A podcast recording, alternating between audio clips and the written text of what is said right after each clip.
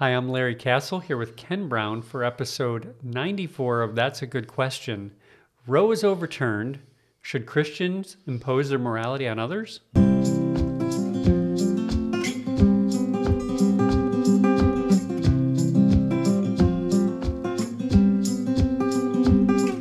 Welcome to this episode of That's a Good Question. Uh, the last 30 hours or so have been pretty eventful. Yes. Just yesterday, the Supreme Court released its Dobbs decision, uh, which overturned the 49 year old precedent of Roe versus Wade. So, as of right now, abortion is no longer a constitutional right in our country. So, today we want to talk about what that means practically and then spend some time discussing when and why Christians should seek to impose our version of morality on others. Uh, so, you know, since often we're asked, "Who are you to cram your morality down my throat?" Right. So let's start with talking about some practical effects of this court's decision. Well, as we've said in uh, past episodes, the overturning of Roe, which was then only potential when we would talk about it in the past, it's now actual. It doesn't result in abortion being outlawed throughout the country. Uh, instead, it turns the decision back to the individual states to decide whether it will be allowed and, if it is allowed, under what conditions. Most estimates that I've seen say that the 50 states will divide almost evenly between those who outlaw abortion and those that allow it. Some states have in place what are called trigger laws. In fact, our state of Michigan has one going back to 1931. Well, let me let me rephrase that. The trigger laws were put in place more recently in different states in anticipation that if Roe is overturned, then um, then these laws would go into effect that outlaw uh, or severely restrict abortion. Uh, in Michigan, though, we have this law that goes back to 1931 that is still on the books. And so now that that law can legally go into effect unless some action is taken. Now, it's been appealed, so it's not going into immediate effect. The Michigan legislature, like other state houses around the country, they're going to need to decide what the law in their particular state is going to be. Now, the Right to Life organization in Michigan has always been very, very strong. Even though we have a pro abortion governor and we have our two senators are also pro abortion, but it's been a very pro life state, actually, and pro life uh, in Lansing, our, our capital. So it will not surprise me then if, uh, even though we have those uh, Democrats and pro abortion folks in high places, that they are act- actually able to make some moves with the wiggle room that's allowed now uh, with the overturning of Roe. I do wonder whether there's going to be you- violence. can, I, can I ask for clarification? When you say wiggle room, Yeah. Uh, not really wiggle room, latitude. I mean, free latitude. Latitude. Really, the legislature can do what can do what legislatures do, now. That's correct. Yeah. Yeah. Right. It's up to the legislature. Yeah, That's and right. I, and I say it that way on purpose No, because good. that's been our complaint yeah. for all this time. Is uh, you know you you've got a court then effectively legislating Yes. the decision for every state. Yes. Yes, exactly. Now, there was another, this is unrelated to abortion, but there was another decision that came down today mm-hmm. that was released right before the abortion one that was on gun rights. Hmm. And the, the people who want to see fewer guns are actually saying, and they did exactly the same thing with the guns that we've been complaining about on the other side with hmm. abortion for all these hmm. years. Mm-hmm. And that is, they've give, made it a constitutional right now in very clear terms to bear arms meaning you can you have the right to conceal and carry. Mm, so mm-hmm. it's funny how that complaint Yeah. goes Yeah, both ways depending on the decision and who's making it. yeah, and I this is not the subject of this podcast, but I could see the the response from pro gun lobby being, well, that is expressly stated in the Constitution. Yeah, I know. so, so that's not a small matter, Right, For right. sure. Yeah. But I, I do wonder now what's going to happen. Are we going to have violence uh, as people react to what has been a right for over a generation, and now it's being taken away Mm-hmm. by an unelected group of judges. Hmm. So you can hear the same kind of complaint that we're saying. Those unelected judges, you know, Yeah. implode. It's similar to how, you know, for all of these decades, we've complained about unelected judges in 1973 reversing the laws of 50 Mm-hmm. states on abortion and making it a right. And now the court's taking it away, something that had been a right. So it's not, it will not surprise me if we have certainly a lot of protest, which is fine, but it won't surprise me if there's some violence. In fact, uh, already today, Uh, and in recent weeks, there have been some attacks on crisis pregnancy centers. Yeah, heard about and those. just this week, in again our state of Michigan, one of our congressmen, a Republican congressman, pro-life, had his office uh, atta- vandalized, and right next to uh, his office is a crisis pregnancy center, and that also was was vandalized. So it'd be interesting to see what happens with that.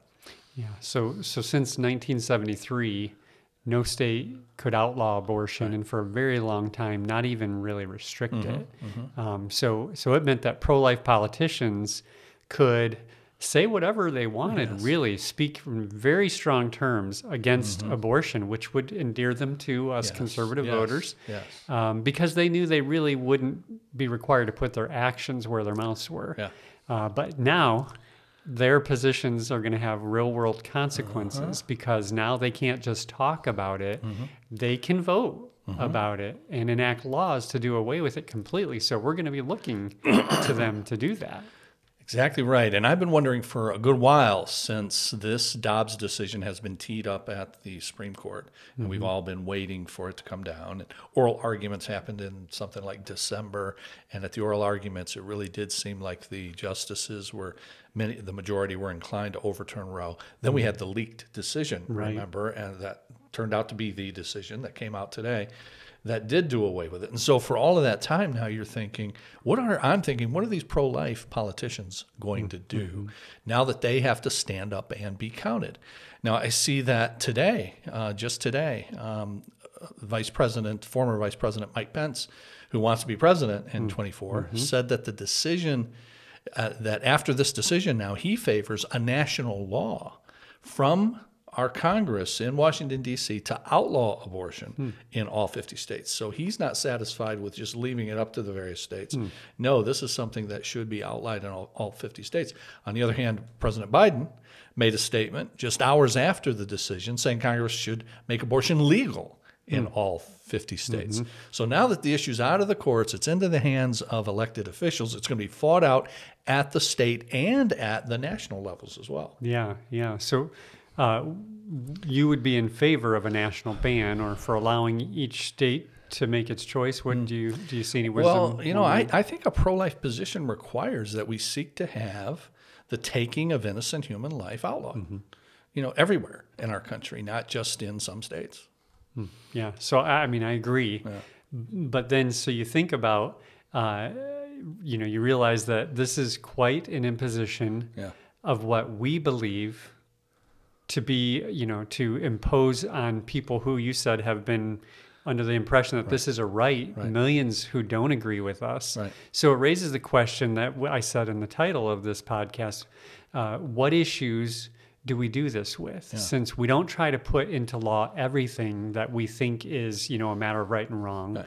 Uh, as pastors, for example, we believe that it's right to go to church on Sundays to right. come and worship the Lord, Yeah. but we don't try to get that enacted as a law Yeah. uh, so that everyone's required to do that. So let's talk about why some things fit this category and, and others don't. Or Yeah, it's approach. Mm-hmm. a big, big, big issue, isn't it? It really is. And, but my answer is I don't mind imposing morality that people have just by virtue of being people, that they Mm-hmm. have just by virtue of who we are. And I'll explain. I don't in my mind saying that this is something that by virtue of being human, you are to do and you are to adhere to. And I don't mind imposing that. In order to legislate, you have to attend church on Sunday. Everyone would need to have a Bible. And really, those people would need to be Christian to understand and to desire, you know, doing that.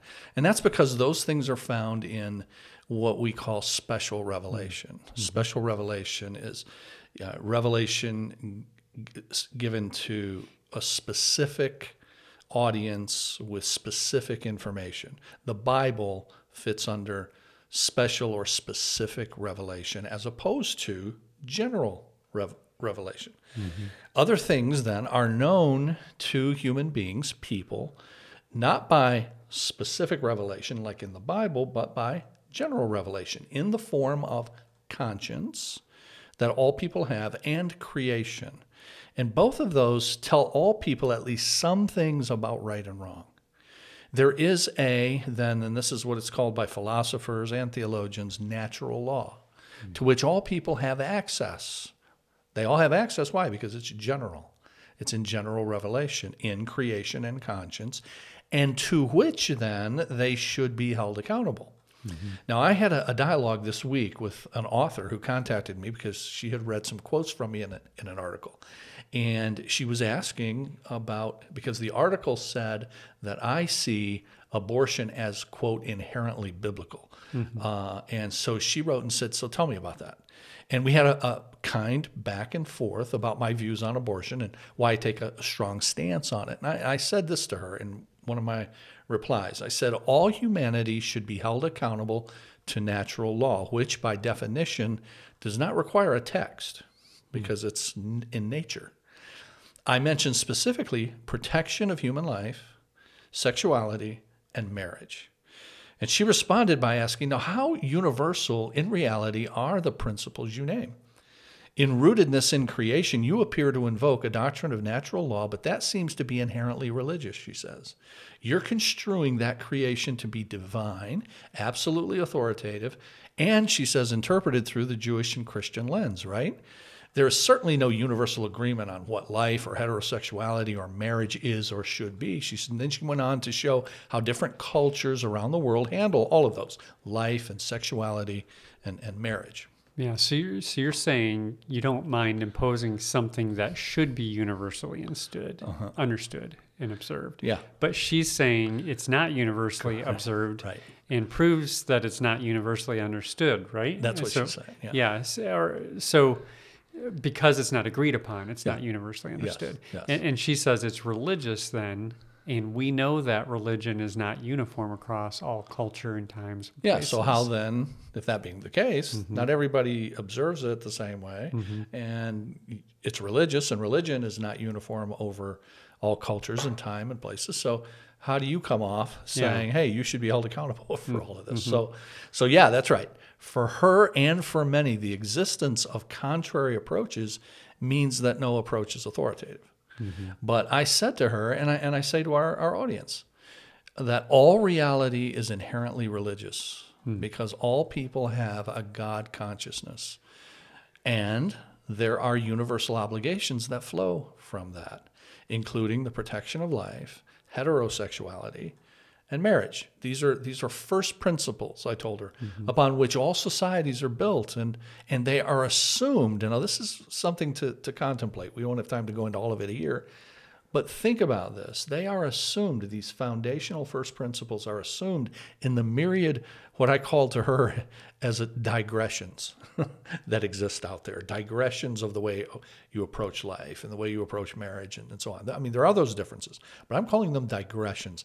Now, uh, I said to her, I'm refraining from calling them perversions because I'm not trying to be pejorative, but you could say that too. It's They're a distortion. Technically accurate. You're yes, calling them distortions. That's right. And I also pointed out to her that these things predate the Jewish or Christian lens, mm. technically. Yes, they're described in the opening chapters of Genesis, life and marriage and heterosexuality, but but remember, Genesis is only written after the dig- the digressions hmm, mm-hmm. made explanation necessary. In other words, there was no in, in in the beginning there was no explanation needed. This was inherent in nature. This is the way it, this is the way it was. Mm. Uh, you know, just think about it for a second. When Cain murders Abel, mm-hmm. that is just you, you read the narrative, and that is just assumed to be wrong. Mm-hmm you know and god comes and says cain what have you done there's no parenthetical and this was known to be wrong no none of that and yeah. there's no seminar that takes place on right. you know right. on the ten commandments which hadn't been given yet right. and aren't going to be given until thousands of years later so it's just it's you don't take human life it's it's yeah. it's it's in nature it's in creation and it was understood uh, immediately so the fact that life and sexuality and marriage have been distorted over time and place doesn't negate their binding authority. Yeah, murder was wrong before it ever became a part of the Ten Commandments. Yeah, exactly. And yeah. like I said, like we said with with Cain and Abel, uh, mm-hmm. uh, and and you know you have even even before Moses gives the Ten Commandments in about 1500 BC. Before that, you have Hammurabi, you know, in his code of law, Babylonian code of laws. And it has very similar kinds of things. Why? Because these are universal because they go back to creation. And sexuality and marriage are likewise laws of nature that are necessary to explain their deviations. In other words, you start with life and its protection, and cultures in which uh, that does not occur are what I'm calling digressions, they're deviations, they're distortions. You start with common human sexuality before you see distortions of it historically. So it seems important to establish that natural law precedes laws that we make, Mm. and those laws then have priority uh, over other laws that we enact.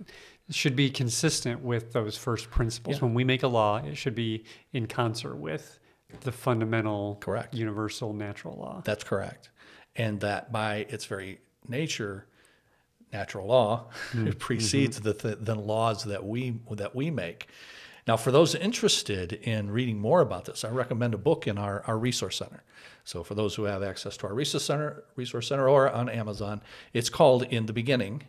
Uh, in the beginning, God: colon a fresh look at the case for original monotheism, says.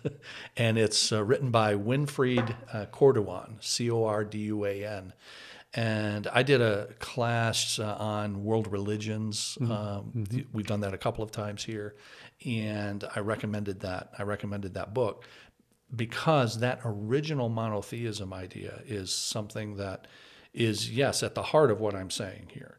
That you have a God consciousness because you have a God who created, and and then that God who created now we are all related to, aware of. Mm-hmm. And he is the one who has given then these laws in naturally in and at creation mm-hmm. and in our conscience. So Kind of built into us. built in, What we're saying. inherent to us. Exactly. And that's why I said, as people, going back to the beginning of today, mm-hmm. I don't mind imposing on people things that they should be doing because they're people. that because we, we believe beings.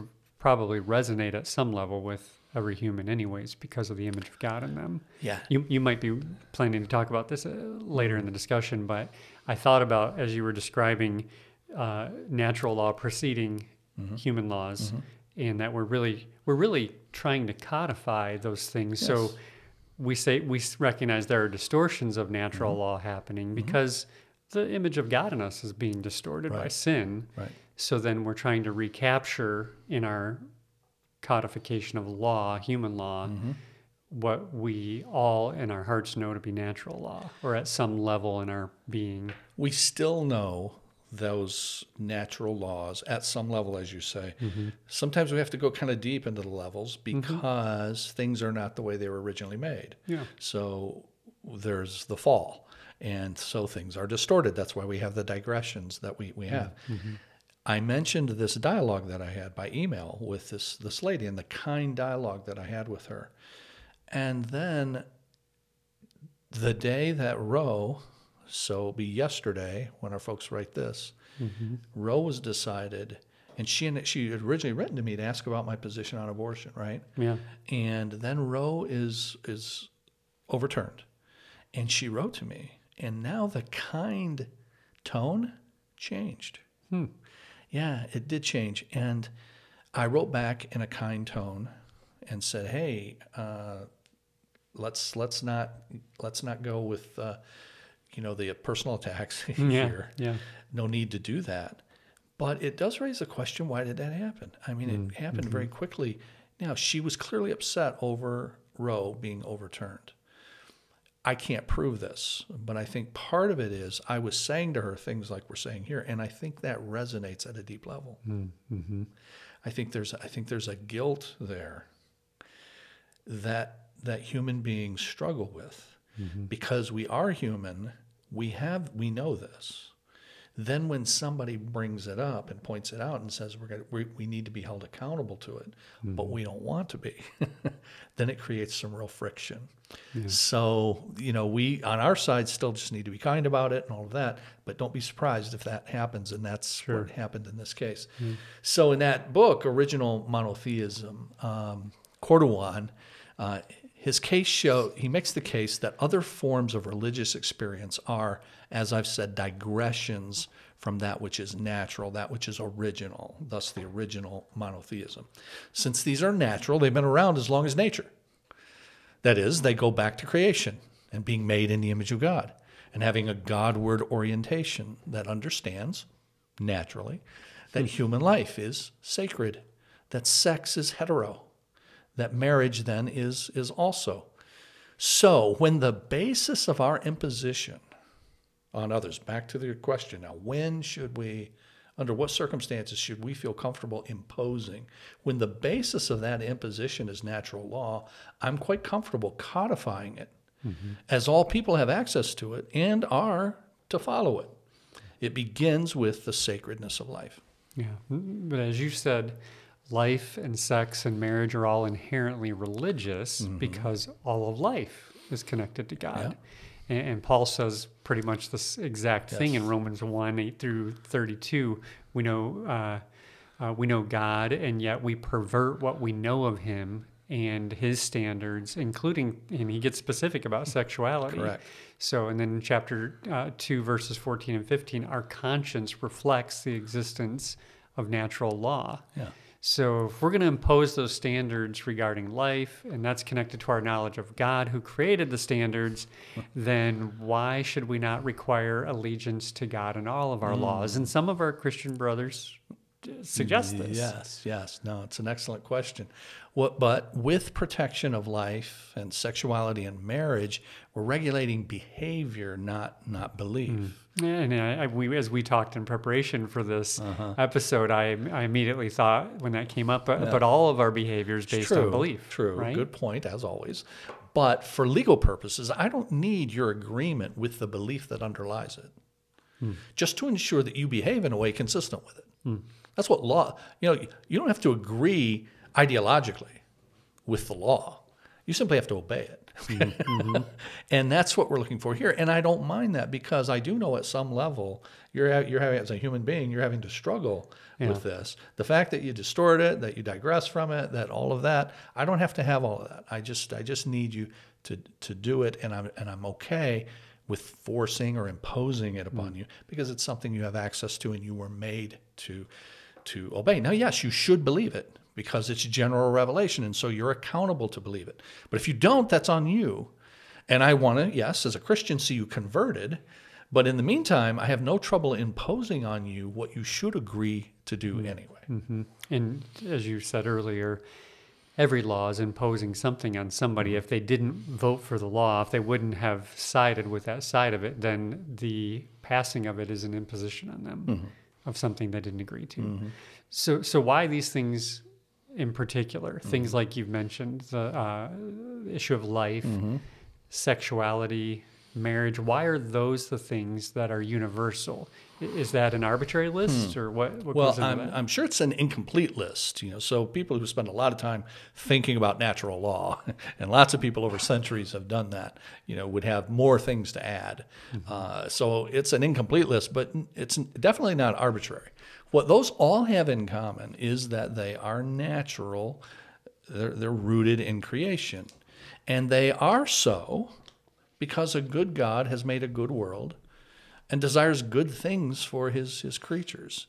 That what these all have in common is that they're good. And that results in something extremely important for us to understand.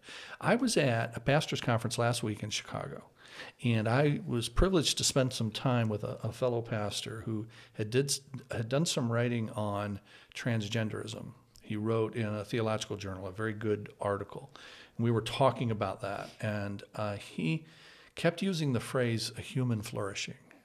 And it's a phrase that I've been attracted to for a while. I don't know who coined it. I know Tim Keller uses it a lot, uh, but others, and he was using I actually that. came across it initially in some atheist writings, you know, Okay. like Sam Harris, who Okay. wrote The Moral Landscape and a lot on morality, trying to trying to arrive at an objective standard Okay. of morality from an atheist perspective. Okay. That's uh, the the flourishing of sentient beings. Is Okay. he talks okay. about. Yeah. Okay. Well, uh, that's attractive to me because we're talking about a good from a good, but from a good God. Which is what makes this universal then and, and natural and rooted in creation. That, that's important, I think, because um, let me interject this. The, When when a, an atheist like Sam Harris proposes that as the standard, my immediate question is flourishing as defined by whom? exactly. Uh, but when you have, because it's just all of us down here, in his mind, it's just all of us down here with our differing Right. opinions of that. Right. But if you actually have an author Yes. of all of us, somebody who we originated with, Yeah. Well, that that person knows what flourishing is because they Yeah. defined it, they Right. created it. That's right. The only reason we know about flourishing or care about flourishing is because someone cared about it before we existed. right, right, right. Right. So these behaviors then that we're imposing are good for you. Mm-hmm. They're for human flourishing. God is good, his design is good. And we believers need to keep this in mind. My brother pastor that I was with last week, he had that emphasis. He presented his paper and I very much appreciated. He said, "We really need to pound this home to our people, especially to our young people." we God is good. Mm-hmm. It's a fallen world doesn't always look that way, but God is good, and what He says to do is good for human flourishing. Mm-hmm. And so the reason we want to impose it is not because we suffer from phobias, mm-hmm. right? You're a homophobe. Okay. That's the best you can do. All right, but that's you know throw the names out there and you, you're a homophobe. No, it's not because we suffer from phobias.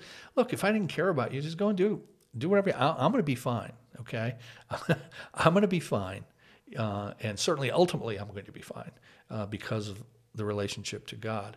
Uh, but rather, the reason we emphasize this and the reason we're even willing to impose it is because you and others will suffer from deviant behavior, from deviations from the norm. Mm, mm-hmm. So back to something we kind of touched on just a second ago. Then, so that person will say, "Well, then who are you to mm. tell me what's good Yeah. for me?" And and I retort, who do you have to be? Remind me who you have to be. in a in a in Yeah. a in a in the marketplace of ideas, mm-hmm. in a democracy with free speech and people get to vote for people with positions that they choose. Remind me who it is you have to be. Mm-hmm. And in fact, I, so, so I ask that question, one, and then I also point out that all law is really someone's version of morality. Mm-hmm. You know, so often you'll hear now as related to the abortion question who are you to tell me what i'm to do with my own body? And i've used this illustration before in the past. You know imagine you're going along and you get pulled over by a cop and the cop comes up and says you know do you realize what you've done and you say no and he says there's a stop sign back there and you went through it and you said okay what's the problem with that and he says well you know it says stop on it and Seems arbitrary to it me. seems, yeah, yeah. So, and I- and I say, so you're telling me that every time I see one of those octagonal uh, red signs with white lettering that says stop, I'm to now take my foot off of the gas, and I'm to put it onto the the brake. So one, why do you have a stop sign there? And he, he might say somebody might get killed. And my response is, well, who are you to cram your morality down my throat? Okay. I don't care if anybody gets killed. And now you're telling me I got to take my foot off the accelerator and put it on the. So who are you to tell me what I'm to do with my own body? Now it's, you know, it's a silly illustration that none of us would do, but we don't think about it very often. We don't mm. think about the fact that, you know, our laws are rooted in we don't want anybody to get hurt. We don't want mm-hmm. anybody to get mm-hmm. get killed. And so we have things like stop signs and we're willing to tell you what you have to do in order to keep that from happening. All law does that. So I'm seeking then to place reasonable natural law parameters over when we do it mm-hmm. rather than it just being I want to impose everything that I believe you should do on you. yeah. I want you to have freedom and I want you to be able to choose within certain parameters to live your life the way you want to. Uh, but there are certain things, because they're rooted in natural law, that you don't have the right to violate. I don't expect all or most to agree with everything that we do, like, like you said, but I have no reservation about doing it in these instances since it's part of natural law under which we all exist. Yeah, and like like you said, we're not trying to just be in everybody's business, but we truly believe these things are fundamental principles of the world God made. That's right. And it's for the best of, of the individuals in it and our society. Yep. So since it is connected though with God, the creator, the one who gave the natural law, then people are going to see it as religious. Uh, you know, and as, as us, us religious people imposing our religion on them and resent it. So it means we need to try to have the highest degree of moral integrity that we can before we go about doing this, right? We've, absolutely. we've talked about this Yes. uh, time and time again in recent years and since we've been doing this podcast. We, we don't have to be sinless, of course, but uh, we have to, you know, and, and for example, we don't have to personally adopt a child just to say that abortion is wrong. Which sometimes people say. Yeah, Yeah. yeah, uh, yeah. Someone will say, "Well, who? You know, unless you're gonna, how many kids have you adopted? Yes. Well, you can't. Right. I mean, we don't, we don't make some demand somebody tell us how many, you know, criminals they've put away, or Yeah. I'm that's Yeah. a, off the top of my Yeah. head before they can say Exactly. first degree murder's wrong. Correct. That's right. you know, there's no condition. It's wrong. Right. It's wrong. That's right. Um, so we certainly should, though, seek to ensure that we don't come off as inconsistent in our morality. You know, we're mm-hmm. telling people there are these natural laws, mm-hmm. there are these things that are inherently wrong, and everybody should know it. Mm-hmm. Especially so when we're perceived as we're willing to impose it on you and make your life more difficult. We need to put our money where our mouth is when it comes to our own Yes. uh, way of living, and we say this is right, this is wrong. Our behavior should line up with it. Well, as you said, that's why the two of us have labored so hard over the last few years, then, especially to distance ourselves and our church from the most recent conservative political expression, hmm. which looks to the culture to be very, very inconsistent. Mm-hmm. And we've anticipated a day like this to come, mm-hmm. okay, where now it's going to explode on the national scene that our imposition is really big on millions of people who really are angry about it and are mm-hmm. going to be angry about it no no matter what. I understand that. But but I don't want to add to that anger. We don't have to give them teeth to their criticisms. Exactly, exactly. So I just this week met with our local state representative uh, in, in Lansing at his request, and he expressed his dismay and his bewilderment that he's not a conservative. This guy's a, this guy's a liberal, okay, and he but he's bewildered. He goes, "Tell me what's what's going on with conservative Christians that you guys could be so enthusiastically supportive." Of a, of a president, a former president, whose lifestyle and behavior is so opposite Christian behavior. And that comes off to him and to them as if we'll align with anyone to win, that the ends justify the means, that all's fair in war and politics. Now, I just want to hasten to remind folks that look, we and, and neither of us have voted for Democrats. We, we're never going to vote for the Democrats. I voted for Trump in 2016. Couldn't quite pull it off for myself in 2020. I had to vote for a third party. But uh, you know, we're not saying you have to vote for a liberal. Uh, but but and even if you voted for Trump in both elections, our mantra has been vote, don't promote. Yeah, and I hasten to add, he would have never been the candidate in 2016 had so many evangelicals not been behind him. I don't think. so, Yeah. yeah, and and so and why do we care about that? We care about it because of what we're saying. You've got Mm-hmm. guys like the state rep; they're just saying, "I do not understand you guys Mm-hmm. aligning yourself that way." So when things like this happen, we need the highest degree of credibility that we can we Mm. can get. So don't do anything to harm that. Yeah. Now, uh, in contrast, though, and I just had somebody say this to me on Twitter today, hmm. that with the overturning of Roe, now this vindicates all the allegiance hmm. to President Trump. Hmm. Appointed, you know, he appointed these judges. He got the decision, got it done. You know, Reagan couldn't do it, Bush couldn't do it. These were the exact words said to me. Uh, but I saw a guy tweet yesterday that we could have gotten just the same judges with another conservative president who was, in his words, a much more honorable person of character in the White House. So, couldn't we have elected a noble Yeah. conservative to do this thing? And he, you know, he said this, of course, could have been accomplished uh, uh, if if we had done that, and then we wouldn't we wouldn't be uh, have any any uh, hesitancy in moving forward now with something like the overturning of Roe and being able to to have the moral authority got the high moral ground. this. Yeah, Yeah, but we've ceded that a bit, and, and that's what's that. That's uh, yeah, I'm afraid of that. so there's now. some teeth then to the accusation when he gets thrown so. back. Yeah. However, uh, let's make clear because I know we talk about this. I know we agree. We're both thankful, very thankful that President Trump appointed justices who voted to overturn Roe. And here it is. It happened. And we should acknowledge, and we do acknowledge that that is a promise kept. Yeah. And not and we all know politicians break their promises right so that was a promise kept that's a big deal mm-hmm. and it's mm-hmm. brought about a result that other republican presidents could not could not achieve so i truly and i know you do we commend that and we're thankful for it but what that tweeter mm-hmm. and you and i are saying is don't lose sight of the fact that this may well have happened for just about any of the nominees in mm-hmm. 16. I just remind folks who say, well, you know, Trump got it done. He did. Give, give credit where credit's due. But I have pointed out that what you don't think about, don't remember, is that he had a couple of things that the other presidents did not have. He had a Republican Senate. You have to have the Senate to confirm these nominees. And if you don't have the Senate confirm, mm-hmm. and, and he not only had the Senate, he had in the last few years it was 20 now don't hold me 2014 don't hold me that for sure but just mm-hmm. within the last few years mm-hmm. that the, the new so-called nuclear option happened in the senate which meant you don't need 60 votes you only need 51 votes uh, it used to be that the filibuster and you needed 60 votes mm-hmm. you could filibuster a nominee Mm-hmm. So you had to have an overwhelming majority of 60 at least in order to get. Well, that's no longer the case. Trump mm-hmm. has that luxury that George W. Bush, George H.W. Bush didn't have, Ronald Reagan didn't have. Mm-hmm. That the nuclear option happened. You just need 51 votes, and you had a Republican Senate to do it. And he had a second thing.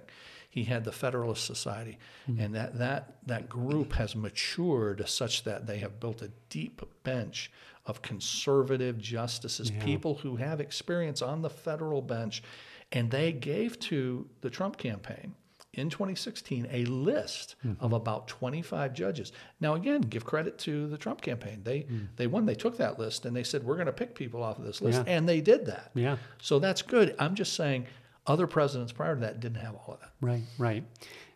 So, uh, another way beyond being careful about our political alliances that we can assure that we have maximum credibility is by now serving those who are affected mm. by our absolutely. imposition yeah. of law. Yeah, absolutely.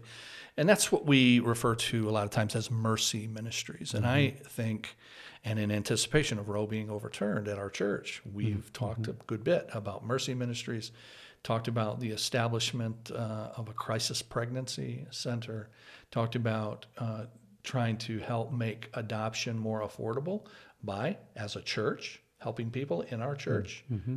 with funding uh, to, to do adoption because those are the kinds of things over the next years and decades now that are going to be sorely needed. Yeah. Well, this is very timely, mm. hopefully helpful discussion uh, to you as you listen, as you watch. And uh, we try to make topics. We two pastors talking about Supreme Court here. uh, we try to make topics that are relevant, but tie in in important yes. ways to our lives and uh, what we understand about God from His Word. So, hope this is helpful to you. We try to produce these every week. Uh, release them on Saturdays at 2 p.m. If you don't already, why don't you hit the subscribe button to subscribe to our channel and hit the notification bell so you know when the new episodes come out. And we look forward to seeing you in the next one. If you have a question you'd like us to consider, you can send that in to our email address, info at cbctrenton.com, or text it to us at 97000.